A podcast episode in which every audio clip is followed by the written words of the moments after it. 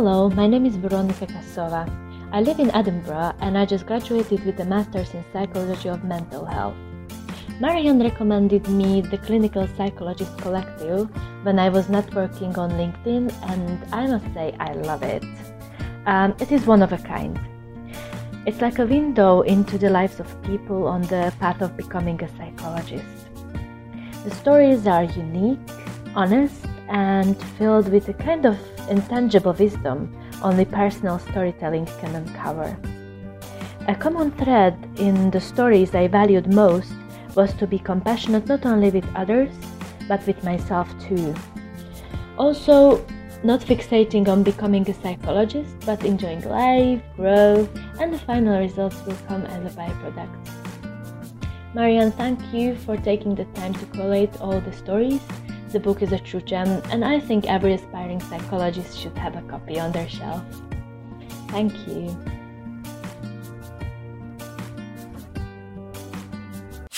If you're looking to become a psychologist, then let this be your guide.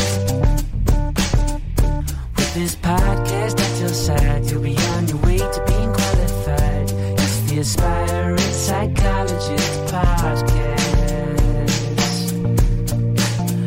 Dr. Marianne Trent.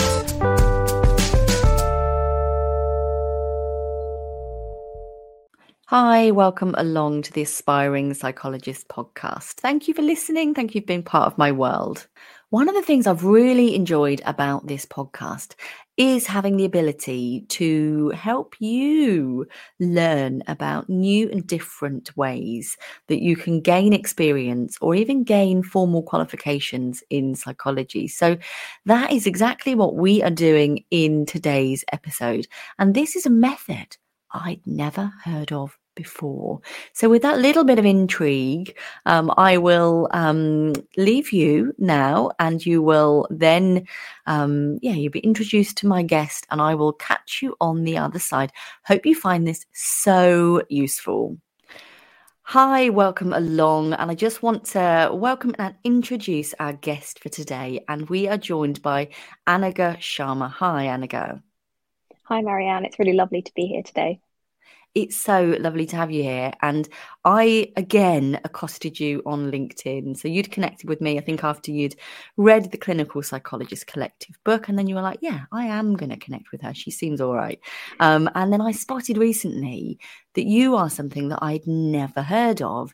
And so I messaged you for more information. You are a trainee clinical and trainee forensic psychologist at the same time, aren't you? Yes, that's correct. Love it. Could you tell us a little bit more about how that works and how you got into it and what your journey was before you became a trainee? Quite a big question, that one. That's a big question. yeah, sure. So I'm currently a second year trainee forensic and clinical psychologist, and I'm on the University of Birmingham Forensic Clinical Psychology Doctorate. So it, it was kind of one of the first, I think the only one in the UK at the moment, I might be wrong with that, the first combined doctorate where you can train to become a forensic and a clinical psychologist. So it's a four year course and essentially it combines elements from the clinical psychology doctorate that's run at Birmingham and the forensic psychology doctorate. So, in a way, typically, that if you wanted to become dual qualified as both a forensic and clinical psychologist, you would have to go and do both doctorates separately, kind of one after each other. So, you do maybe clinical training first, then forensic, or vice versa. But the course was developed in a way that instead of doing two doctorates, which then would mean probably about six years at least, it kind of cuts and cuts and gets rid of anything that overlaps. So I wouldn't have to do the same teaching again um, when I'm doing the kind of more forensic teaching if I've had it already in the clinical elements. So in that sense, the first two years of the course are aligned with the clinical psychology doctorate at, at the university. So I have kind of clinical teaching and then the last two years are with the forensic doctorate. So we join their cohort and have the forensic teaching. Sounds amazing. And do you still have to do a thesis as part of that? Yes. So that still includes a thesis, but you just be doing one. And I guess you start kind of collecting ideas for that in the first year.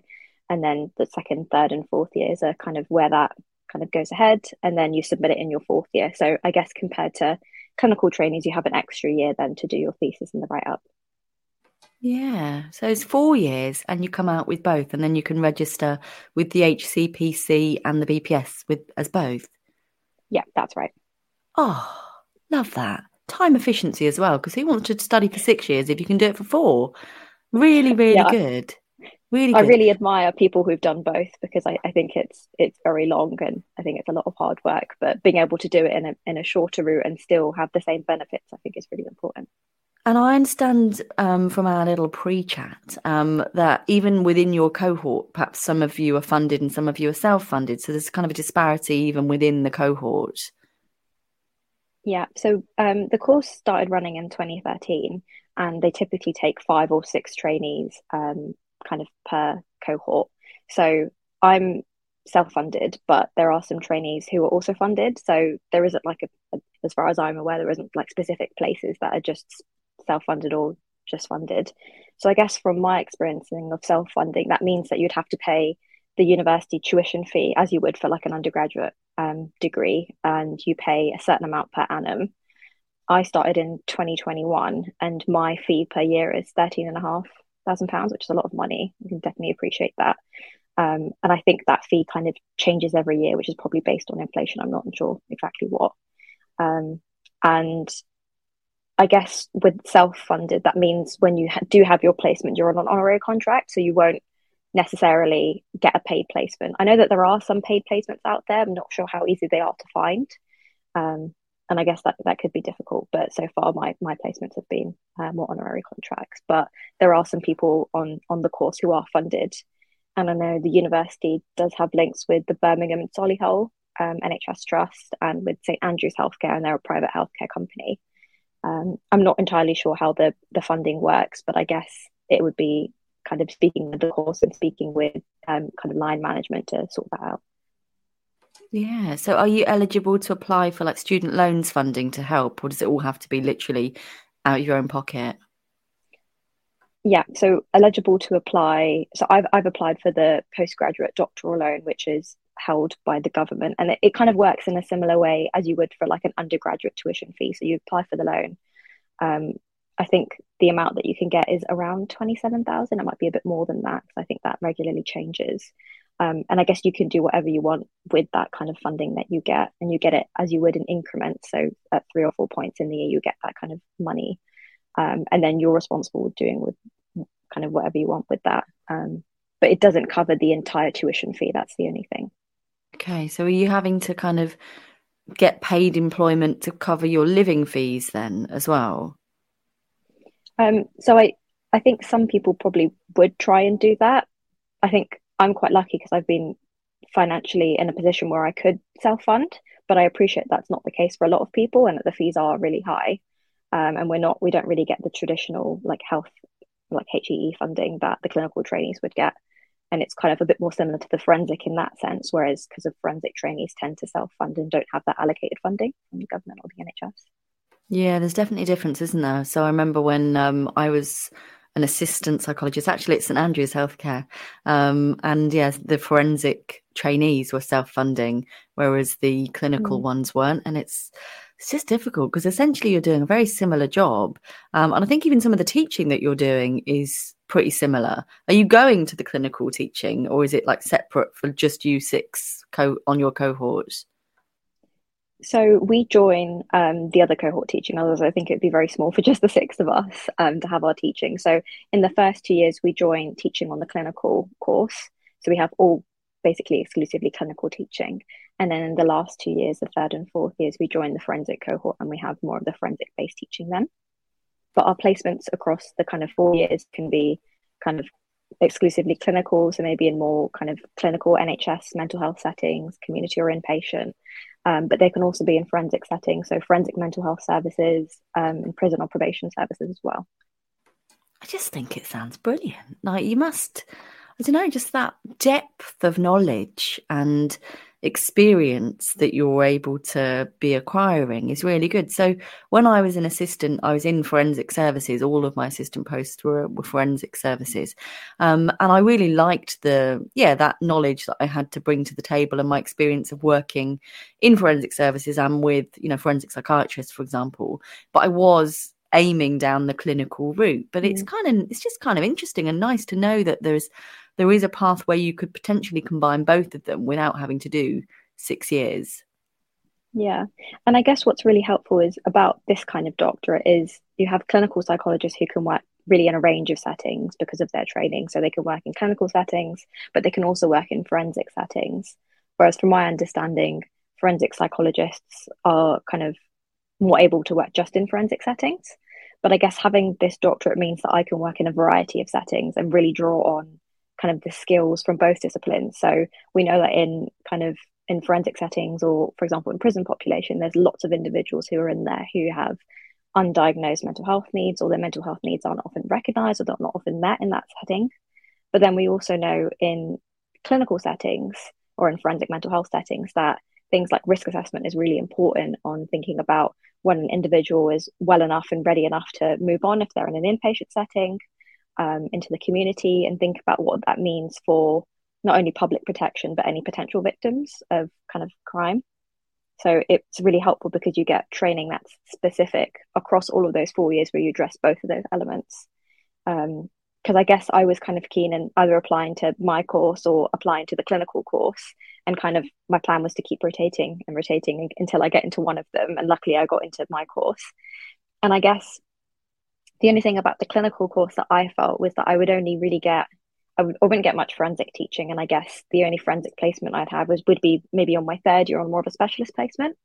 Um, but I get that kind of throughout with my course at the moment, which I'm really enjoying. Yeah, so your placements are well.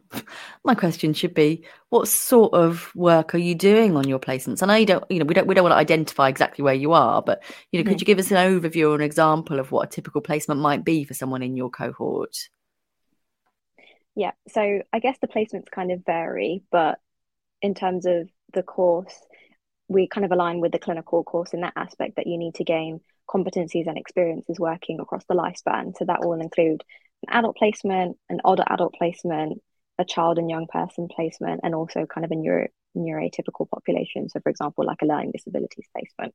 But also to get competency in the forensic side, you need to work with offenders and or kind of victims of crime. And we know that in a lot of settings or in a lot of cases that individuals who are victims of crime sometimes in later life then also go on to offend.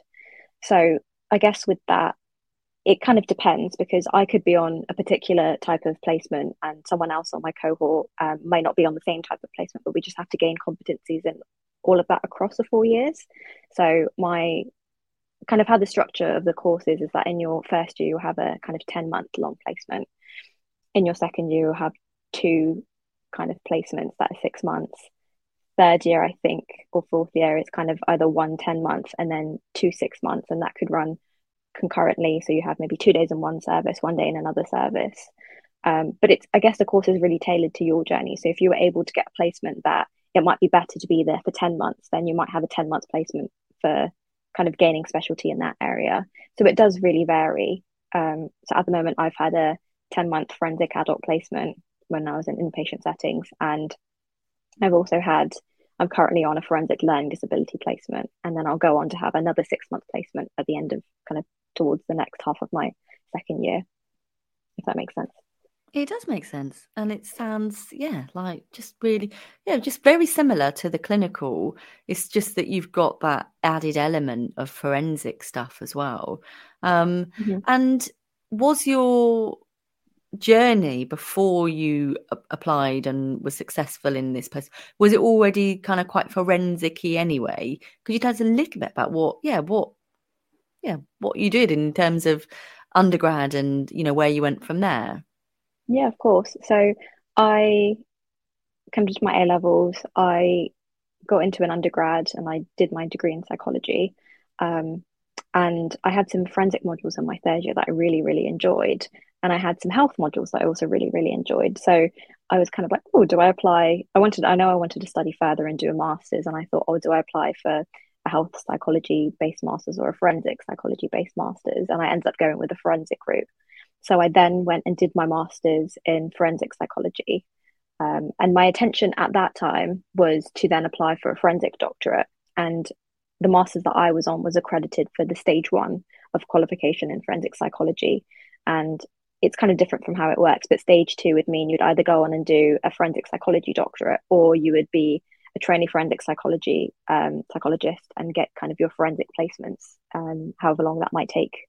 You wouldn't have to do a thesis, and then you'd be qualified as a forensic psychologist. So again, quite difficult from quite different from um, clinical training, and a bit different from my course. Um, after that, I think I thought I would get an assistant post quite easily, but I didn't because I didn't have a lot of experience. I think a lot of people also experienced that. So I worked as a trainee peer support worker for a few months. I then moved on to a healthcare assistant role um, because I wanted to get some more forensic experience. So that was in a secure forensic unit. I was there for about eight or nine months, and then I got my first assistant psychology post. Um, and that was in a, a, forensic service as well. And then after that, I was kind of at the point when I was deciding, oh, should I go down the forensic route or the clinical route? Or kind of my course was, which is the combined elements. And I thought maybe it would be really helpful for me to step into more of a clinical post so I could kind of see how I liked it and see kind of what the differences were from my current um, position at the time. So I then went on to a clinical post um, where I was working across two services and I kind of found that I liked working in clinical settings, but forensic was really where my passion was. So after that, I decided I would apply for the, as I said, the forensic clinical doctorate and the clinical doctorate because I could work in kind of either settings with both of those courses. Um, I actually did apply for the forensic doctorate. Um, I didn't get in. I was on first reserve, um, and then I also applied for my course in the same year, and I ended up getting on. So I guess compared to other people, I don't have a lot of a lot, a lot of experience before I got onto training, but more of it was forensic based. Is it a similarly competitive um, course to get onto as you'd find with clinical? How did you experience that? Um, I would say it's kind of different in competitiveness because I would acknowledge it is still competitive and it is kind of hard to get on the course, but it's different in the sense where clinical courses, you have a lot more places. Um, I'm not really sure how many places there are these days, and it, varies per course, but you might have kind of 20 or 30 people per cohort, and then you get kind of a really large number of people applying, and it, and it kind of narrows down with that. But with my course, I'm assuming that less people apply, but also there's only five or six places. So it is competitive, but I think it's competitive in a different way, if that makes sense. Yeah, brilliant. And in terms of the timeline, obviously for mm-hmm. clinical, we tend to expect applications to open around September and to shut um, kind of mid November, it is now. And then applica- interviews will be kind of springtime. How does it work um, in terms of your course? Sure, yeah. So the I think every year the application process opens in January. And then I can't remember the specific closing date, but it's around kind of May, June, or July um, and then your interview is kind of within a month or two. So it's I guess the timelines are quite difficult, uh, quite different from the clinical course where they tend to be earlier in the year. Um, and I guess with the application, what's different is as well as you'd apply through the University of Birmingham, so there isn't like a kind of a clearinghouse portal that you would apply. You just go directly through the university. Great, and it starts in September, does it? Is it academic year? Yeah, so it starts in September, and it's it'll be kind of September of the year you start till the September, I guess, four years after. Mm. I guess the timelines could vary in that sense because if there were periods where, for example, if people are from maternity leave or they've got extended sickness, then it's like kind of the minimum amount you would complete the courses in four years. But if there are reasons that you might need to extend things, then that is also possible. The course are very supportive. Oh, that's really good to know. And actually, this is ideal timing with this podcast going out in January as well, because people might be like, oh, there's another little string to my bow. And if people are waiting for clinical, but they are in a position where they could self fund, or whether their current employer might consider self funding them, it kind of prompts a little conversation, doesn't it? To kind of, yeah, to have not not even a backup plan, but have, have a different plan. You know, something that I certainly wasn't mm. aware of. But this could have potentially been a quite a good route for me, given my forensic background. And yeah, I might have quite liked doing qualifying in both, but it future proofs you as well, doesn't it? So mm. when I was um, qualifying, I was like, well, I could apply for forensic, and you know, I ended up going down um, into clinical places. But you don't always necessarily want to work in forensic services, mm-hmm. and you don't always necessarily want to work in clinical services. But um, when I became a mummy, for me, I felt like I wasn't so keen on going back to mm-hmm. forensic. Um, and I know some people feel the same as well. And when I was working with trainee forensic psychologists, some of them were saying at the time, you know, I find it really difficult to work with people who've hurt animals, for example. And mm-hmm. others would be saying, well, I find it really difficult to work with people who've hurt children. You know, there's there's different like hard limits, isn't there? But yeah. being yeah, just being qualified across both areas is really nice future proofing because you don't know how your life might change or exactly. how you know society and culture might change as well yeah and i agree completely because i guess that's why i was really attracted to the course because i thought you know when i qualify if i want to work in a particular clinical setting and a few years later i might want something different then i have that flexibility to change and I've always said like I really enjoy working in forensic settings now, but I'm not sure I would always want to work in a forensic setting. And there are other areas within forensics and other areas within clinical psychology that I find really interesting, like clinical kind of health services. So having that kind of option there, I think is is something really important for me, and I think that's why people might be attracted to the course as well. Definitely flexibility and choice, like yeah, all the way. Um, something that's been really interesting to talk about with um, some of the podcast guests recently is thinking about you know how faith and culture shows up for them and how that um, fits with what they're doing in the psychology world. Would it be mm-hmm. okay if you feel comfortable to talk about it, to talk a little bit about your faith and your culture and how yeah and how that impacts on you and your psychology journey? Yeah, sure. So I am from kind of an Asian Indian background, um, and I follow a religious faith as well. And I think kind of being in a field um, as a as a brown Asian woman, there's not always a lot of people who look like me. Um, there might be a lot of service users that are from kind of minority backgrounds, but actually, there's not a lot of professionals that look like me and work with the same people that we do. So I think having representation in the field is really, really important. Um, and it was only recently in somewhere I worked that I actually was able to work with people from a similar background of me, and it, I just found it really, really nice to have that view there. Um, and I guess something that the course are really kind of seeing as important as well is with race and culture. And actually, in my course, we have race workshops, so we have them. I think three or four times a year, and we get together with our cohort and some members of the course team, and we talk about things like race and culture and what we bring to our training, how we can help others to explore their race and culture and the impact that it has on them and their lives. So I think that's something that's really important to think about. Um, and yeah, and just know because I, I think that's maybe not something that a lot of people know about the course that they are really driven about that. And I guess the course is based in Birmingham, and Birmingham is a really diverse area. So thinking about working with the communities we serve and having that representation and developing kind of professionals and trainees who are minded in that sense and they have an appreciation for the impact it can have um, on people and their background is really important. Yeah, I worked in Heart Birmingham for four years after I qualified, and it's it's a real privilege to work with so many different cultures and backgrounds, but it's also a real skill. So in my um, in my working week, I would often be working probably with maybe even as many as one in four um, cases were using an interpreter um, mm-hmm. either because the child or the young person didn't speak English or their parents didn't, and we needed to be able to kind of make sure everyone was understanding what we were doing. And it's it's a real skill actually, learning to work with different cultures and to trying to respect different cultures and values. Mm-hmm. And um, I used to try and make it my mission that I would learn at least how to say hello and goodbye um, and how are you um, to people in their own language. And I'd like have it all written down in my diary on the right page, and I'd have to flick to it and then like remind myself. But it seemed to fall out of my head as soon as I stopped working with that client. But yeah, it's important to yeah to do our best to work with people um, to involve them with the service but it, it, i think it is also a very unique skill that you build when you're working in really diverse, areas mm-hmm. yeah and I, I think that's really important because i guess developing services that are culturally competent is really helping to serve the people that we work with. And if we think about in a lot of cases that we know that help seeking behaviors are less likely to, to be displayed by people of minority backgrounds or people um, uh, who have immigrated here or not necessarily born in this country. Um, so I think working with that is really important and thinking about what we can do to help the people out there actually access the services and get the help that they need and thinking about what we can do as professionals to make them feel a bit more comfortable. And if there's anything that we can put in place to make that more more likely to happen i think that's something that we should really be thinking about all the time. I definitely agree. I definitely agree.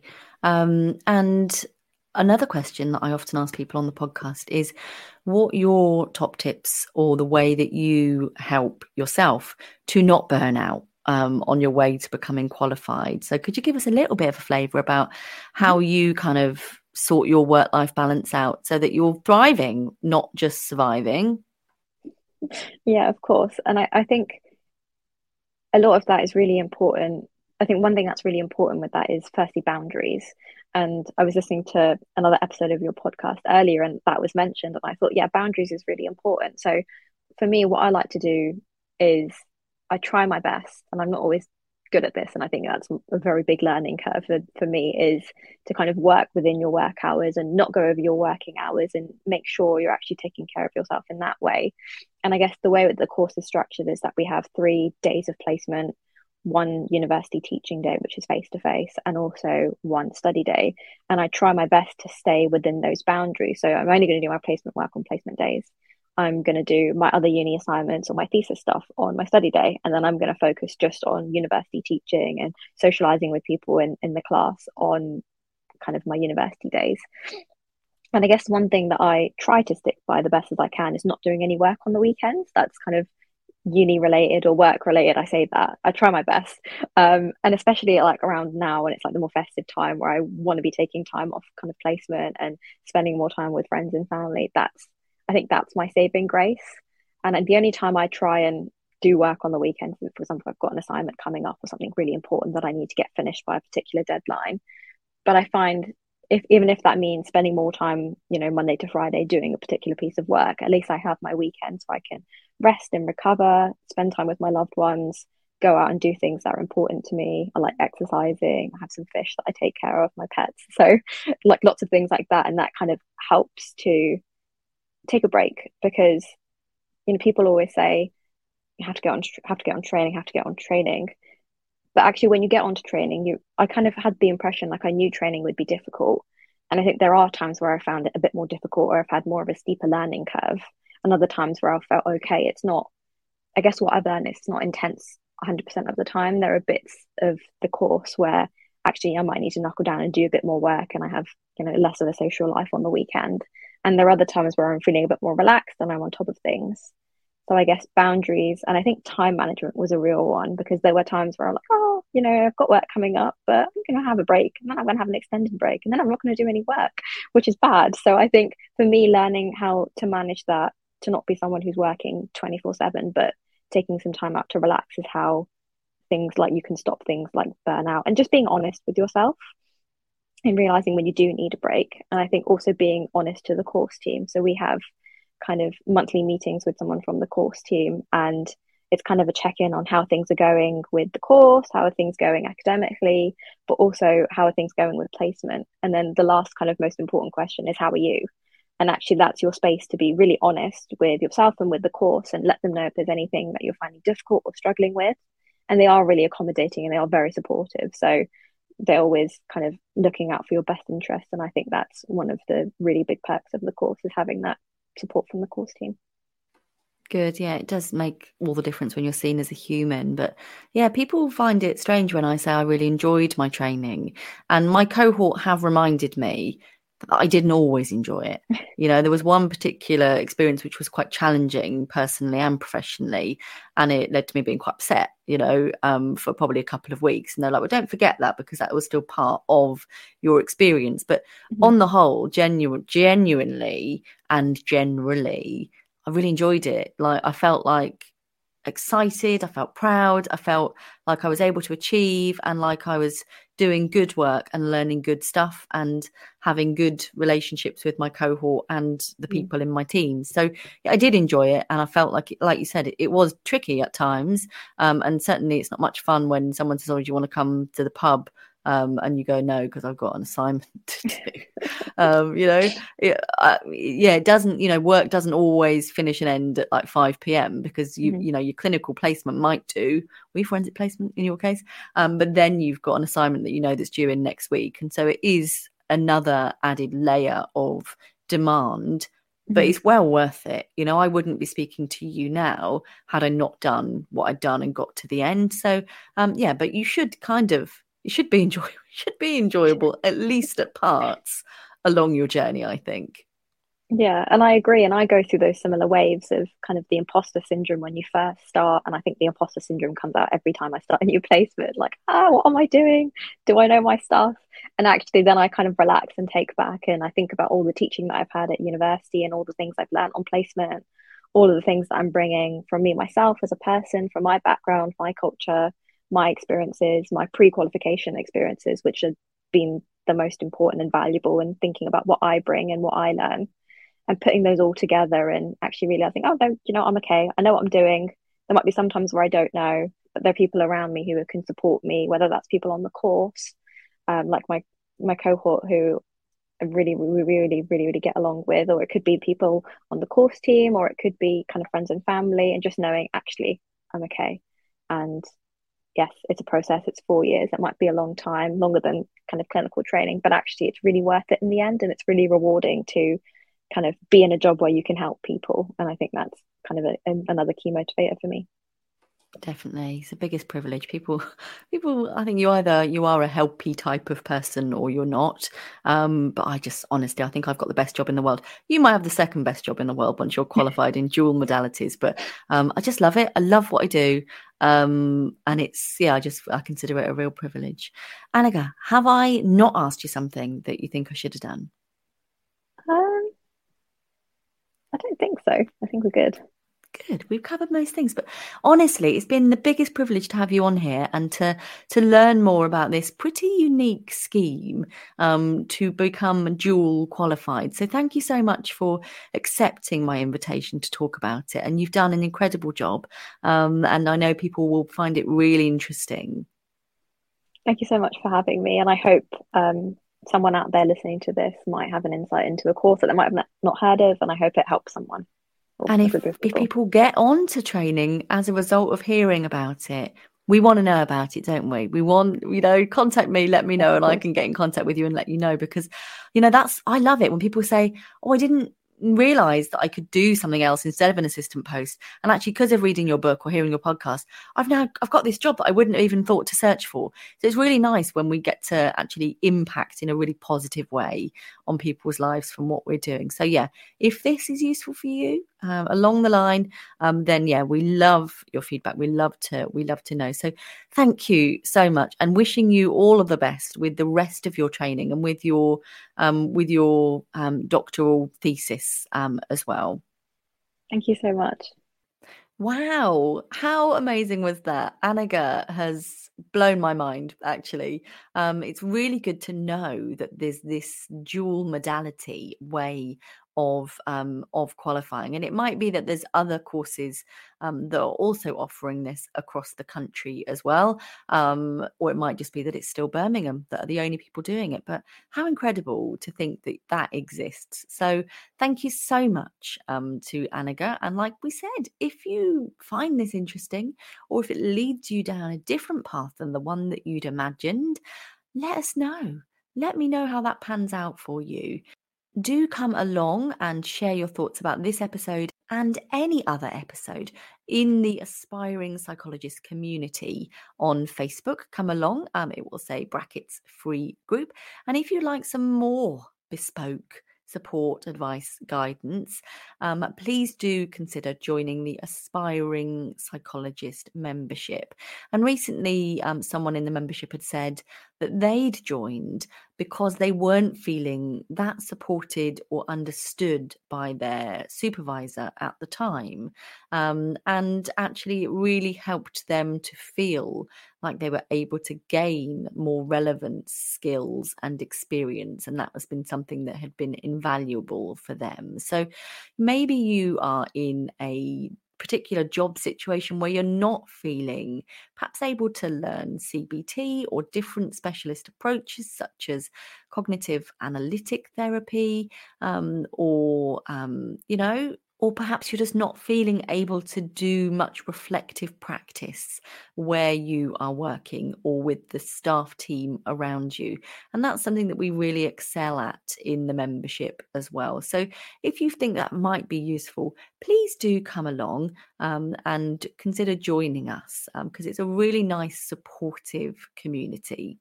Thank you so much for listening. Please do take a moment to drop um, a review or even just a rating on Apple Podcasts because it helps us to prove that what we're doing is useful and so helps us reach a wider audience. Thank you so much for your time and as ever for being part of my world. Take care.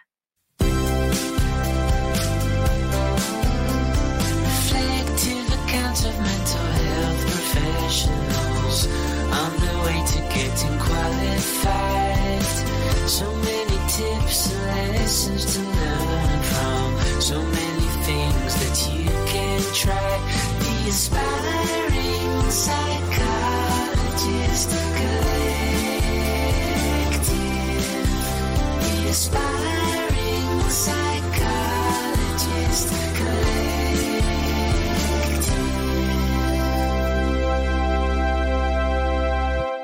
If you're looking to become a psychologist, then let this be your guide. With this podcast at your side, you'll be on your way to being qualified. It's the Aspiring Psychologist Podcast with Dr. Marianne Trent.